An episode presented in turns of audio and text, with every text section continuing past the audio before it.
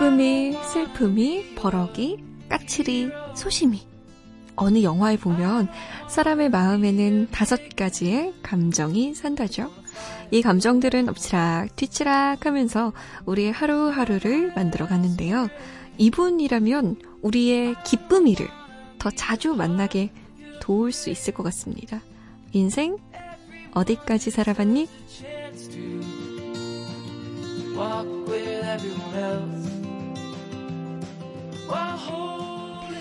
우리의 인생 헬퍼 잠 못 드는 이유의 마음 주치 김지용 선생님 모셨어요. 안녕하세요. 네, 안녕하세요. 네.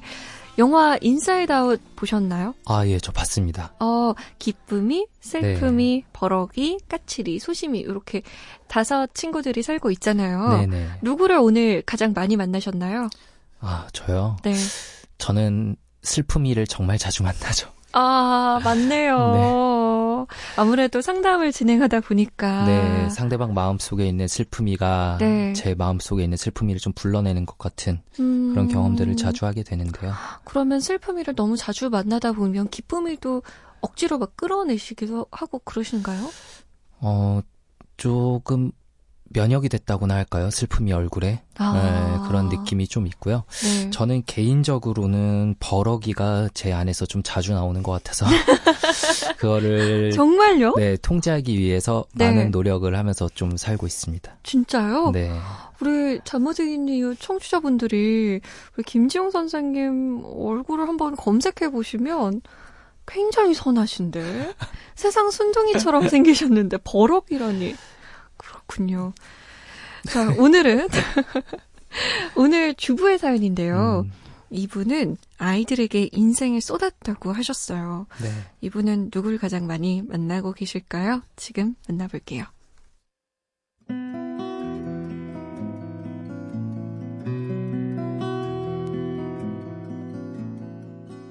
주부입니다. 아이들한테 좋은 엄마이고 싶었고, 그러기에 제 인생을 애들한테 다 쏟아부었습니다. 큰아들은 네로라는 대학에 보냈고, 대기업 입사에 결혼까지 잘 시켰습니다. 숙제를 하나 끝냈다는 생각이 들더라고요. 그러나 막둥이 둘째 딸, 제 마음대로 안 커주더군요. 공부도 잘하지 못했고, 고만고만한 대학교에 들어갔습니다. 지금 26살로 대학도 겨우 마쳤는데요. 문제는 취업을 안 하고 있습니다. 게임, 쇼핑하는 거 좋아하고 집에서 나태하게 지내는데요. 그런 딸의 얼굴만 봐도 화가 치밀어 오릅니다. 도대체 내 뱃속에서 태어난 아이가 맞는지 의심이 들 정도예요.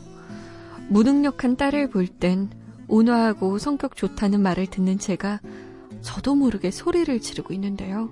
한 번은 손을 올려 딸의 따귀를 때렸습니다.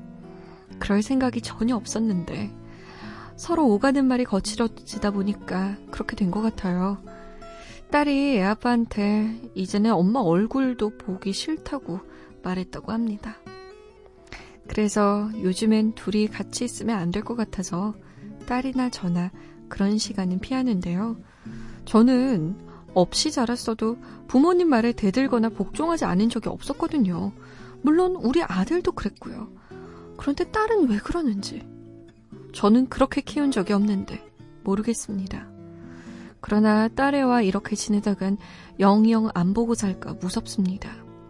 그래서 남편이 따로 살게 할까 물었을 때도 그건 안 된다고 했어요. 딸과의 관계 개선 시급합니다. 선생님, 제가 어떻게 하면 좋을까요?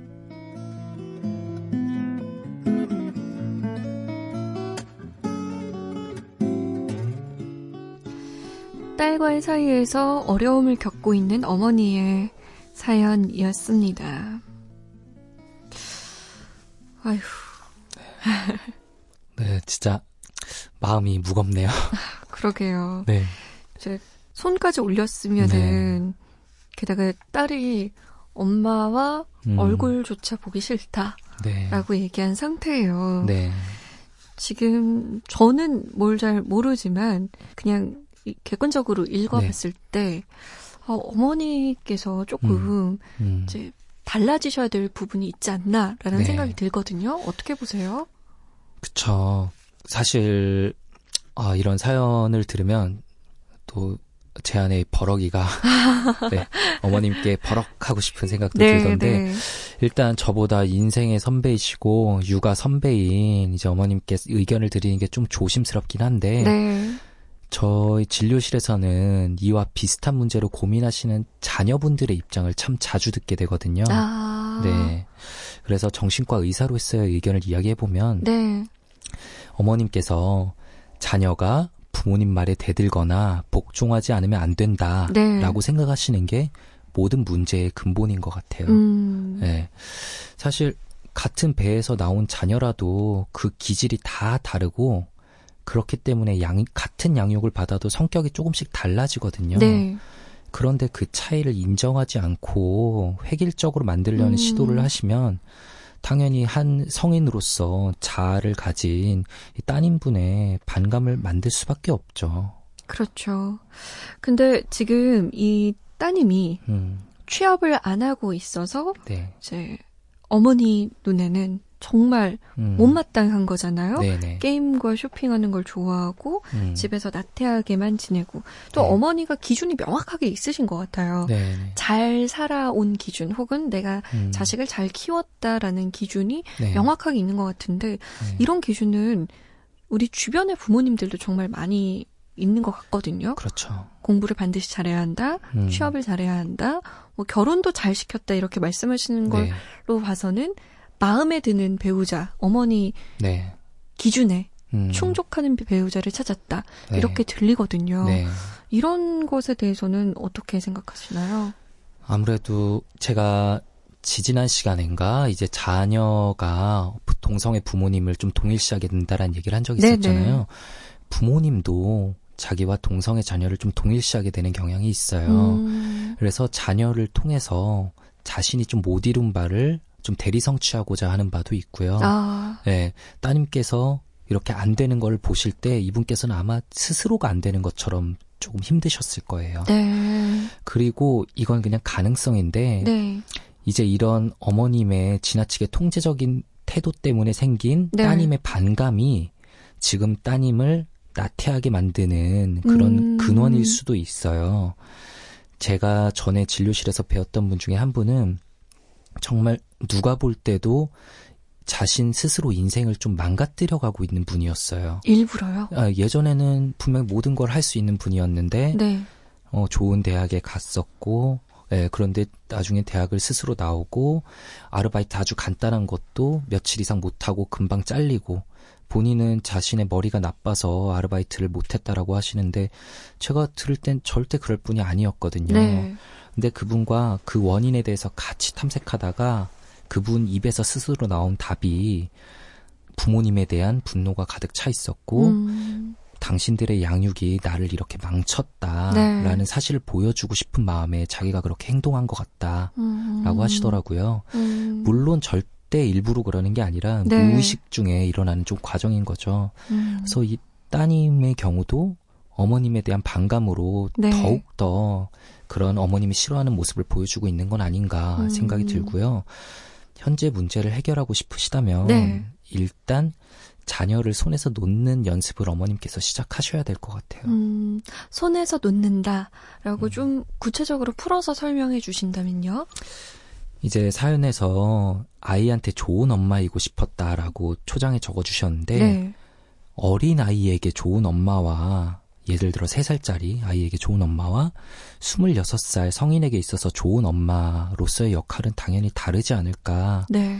라는 점을 좀 고려해 주셨으면 좋겠고, 음. 3살짜리 아이는 사실 모든 걸 다 챙겨줘야 되잖아요. 이 어머님이 네. 하고 계신 것처럼. 근데 26살까지 갈 것도 아니죠. 사실은 이제 6, 7살만 돼도 음. 아이의 자아가 강해지고 본인이 하고 싶은 뜻이 확고해요. 그거를 인정해 주는 게 필요하고, 음. 일단은 좀 잘못된 길로 가더라도 본인의 눈에서 볼 때 잘못된 길 네. 조금 그냥 그걸 참고 내버려 두는 그냥 묵묵히 지켜봐 주는 연습이 필요하실 것 같아요. 음. 근데 아마 잘 안 되시겠죠. 네. 그래서 남편분께서 음. 아버님께서 좀 도와주셔야 할 거고. 음. 좀 어렵겠지만 그리고 네. 지금 평생을 그렇게 생각해 오셨기 때문에 네. 180도로 갑자기 뒤집는다는 건 좀 힘들겠지만 네. 그래도 그걸 좀 인정하고 아 내가 이런 부분은 고쳐야겠구나라고 생각을 하고 딸에게 대화를 건네보는 것이 좋겠네요. 네. 그럼요. 어쨌든 간에 서로 간에 좀 이런 고민에 대해서 네. 좀 감정이 폭발하지 않는 선에서 음. 차분한 대화가 좀 이뤄져야 될 거고요. 네. 아버지까지 같이 있으면 음. 더 그런 차분한 대화가 이뤄질 가능성이 있겠죠. 네. 따님을 조금만 더 믿어주시면 좋겠어요. 음. 네. 일일이 통제하려 하지 마시고. 맞네요. 자, 잠 못 드는 이유 마음 주치. 김지용 선생님과 인생 어디까지 살아봤니? 함께하고 있습니다. 그동안에 돌보지 못했던 마음, 말하기 차마 힘들었던 이야기. 오늘 차분히 써보시는 거 어때요? 여기에 써주세요. 잠못 들은 이유 홈페이지 인생 어디까지 살아봤니 게시판 마련돼 있어요. 익명으로 남겨주시면 저와 김지용 선생님이 함께 고민해 볼게요. 고맙습니다. 네, 감사합니다.